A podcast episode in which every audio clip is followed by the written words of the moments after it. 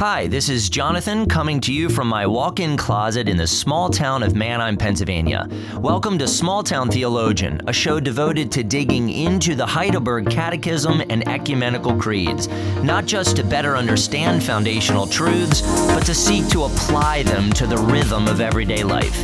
May your life be shaped by what you learn. I heard a pastor say one time in response to how he was hurt by others, I would never do that. What a statement to make. His, his, statement stuck with me. He would never hurt people like that. Did he mean to suggest that he was above certain sins, fully sanctified in those areas, that he was the standard of righteousness? I doubt it. But he implied it. More than anything else, I think his emotion and pain led him to speak an irresponsible word. Our sin runs much deeper than we realize. We may look at a serial killer and think, I would never do that. And yet we get so angry at our child when they spill milk at the dinner table. Aha! We would do that because if we understand the sixth commandment, we understand that anger is the root of mass murder. And if we get unjustly angry, we have mass murder in our hearts. So I don't think we should say, I would never do that, because apart from God's grace, we would naturally and gladly do unspeakable evil.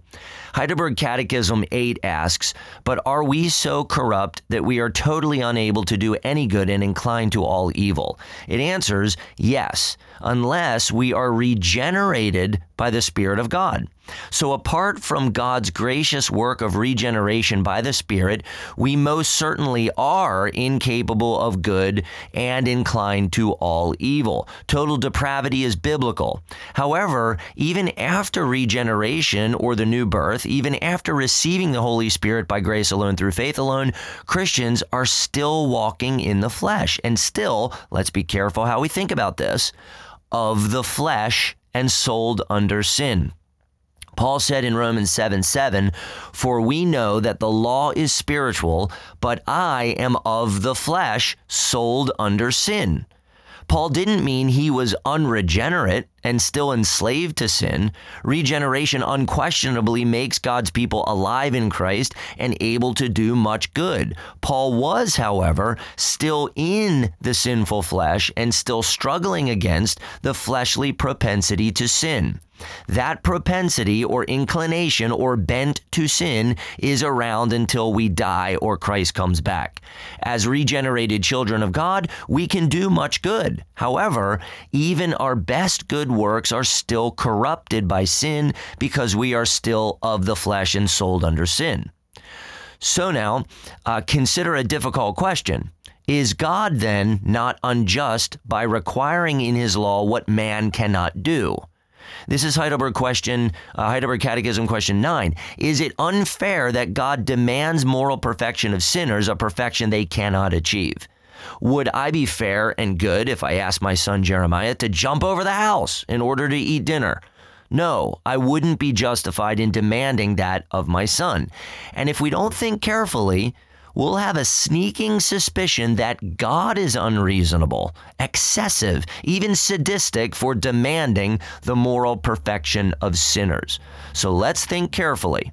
When Heidelberg 9 asks, Is God then not unjust by requiring in his law what man cannot do? It answers, no, for God so created man that he was able to do it. But man, at the instigation of the devil, in deliberate disobedience, robbed himself and all his descendants of these gifts. Okay, that's helpful helpful to know. God created man after his image in true righteousness and holiness. Humanity had the ability to obey God perfectly. In other words, God created humanity with the capacity to do what he demanded. That's our starting point. So then we must ask what happened? Why is man no longer able to perfectly do what God demands in his law? Well, the devil deceived Eve, and Adam and Eve both failed to trust God's good commands and therefore rebelled against God. God. They deliberately disobeyed and lost their innocence, purity, righteousness, and holiness. The image of God in man was grossly distorted. And thus we have what theologians call original sin. Original sin does not refer to Adam and Eve's sin in eating the forbidden fruit, as in this was the original or first sin. Original sin is described in Westminster Shorter Catechism 18. The sinfulness of that estate into which man fell consists of the guilt of Adam's first sin, the lack of original righteousness, and the corruption of his whole nature, which is commonly called original sin, together with all actual transgressions that proceed from it.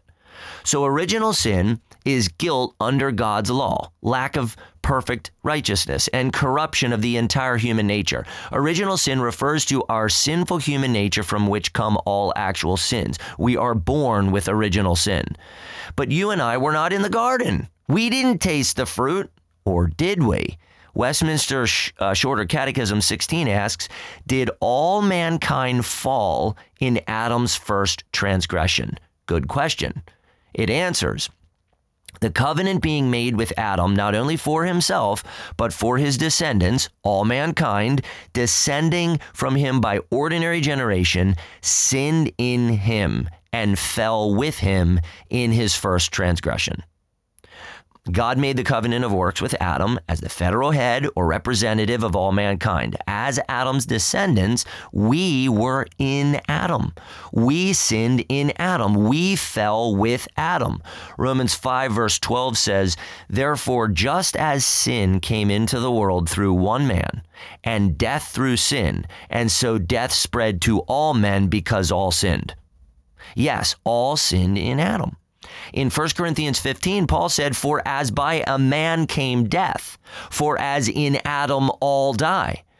So, as the representative of humanity in the covenant of works, Adam, when he sinned against God, robbed not only himself, but also all his descendants of the glorious capacity to obey God. God's moral demands uh, did not change then. Uh, uh, man changed because of sin. Rebellion of, against God cannot change the holiness and demands of God. This ought to humble us. I don't think we should ever say, I would never do that. Why? Because of original sin. We have the capacity for unspeakable evils in our hearts. The only reason we do not pursue these unspeakable evils is the restraining grace of our God. Let us be grateful for the grace of God, but let us also incessantly ask Him for His grace and depend upon it, for we are capable of horrendous sins. There is nothing in us that would prevent us from the vilest indiscretions. So, as we are humbled by the biblical doctrine of original sin, let us also take heart that because of the grace of God in Christ, we are not what we used to be and are becoming what we will forever be. Self righteousness is the enemy of trust in Christ. The gospel extends Christ to us, who is our righteousness, and in union with him, we are being transformed. Jesus alone is our prevention against the vilest indiscretions because his spirit is in us. 1 Corinthians 15 49 says, Just as we have borne the image of the man of dust, we shall also bear the image of the man of heaven.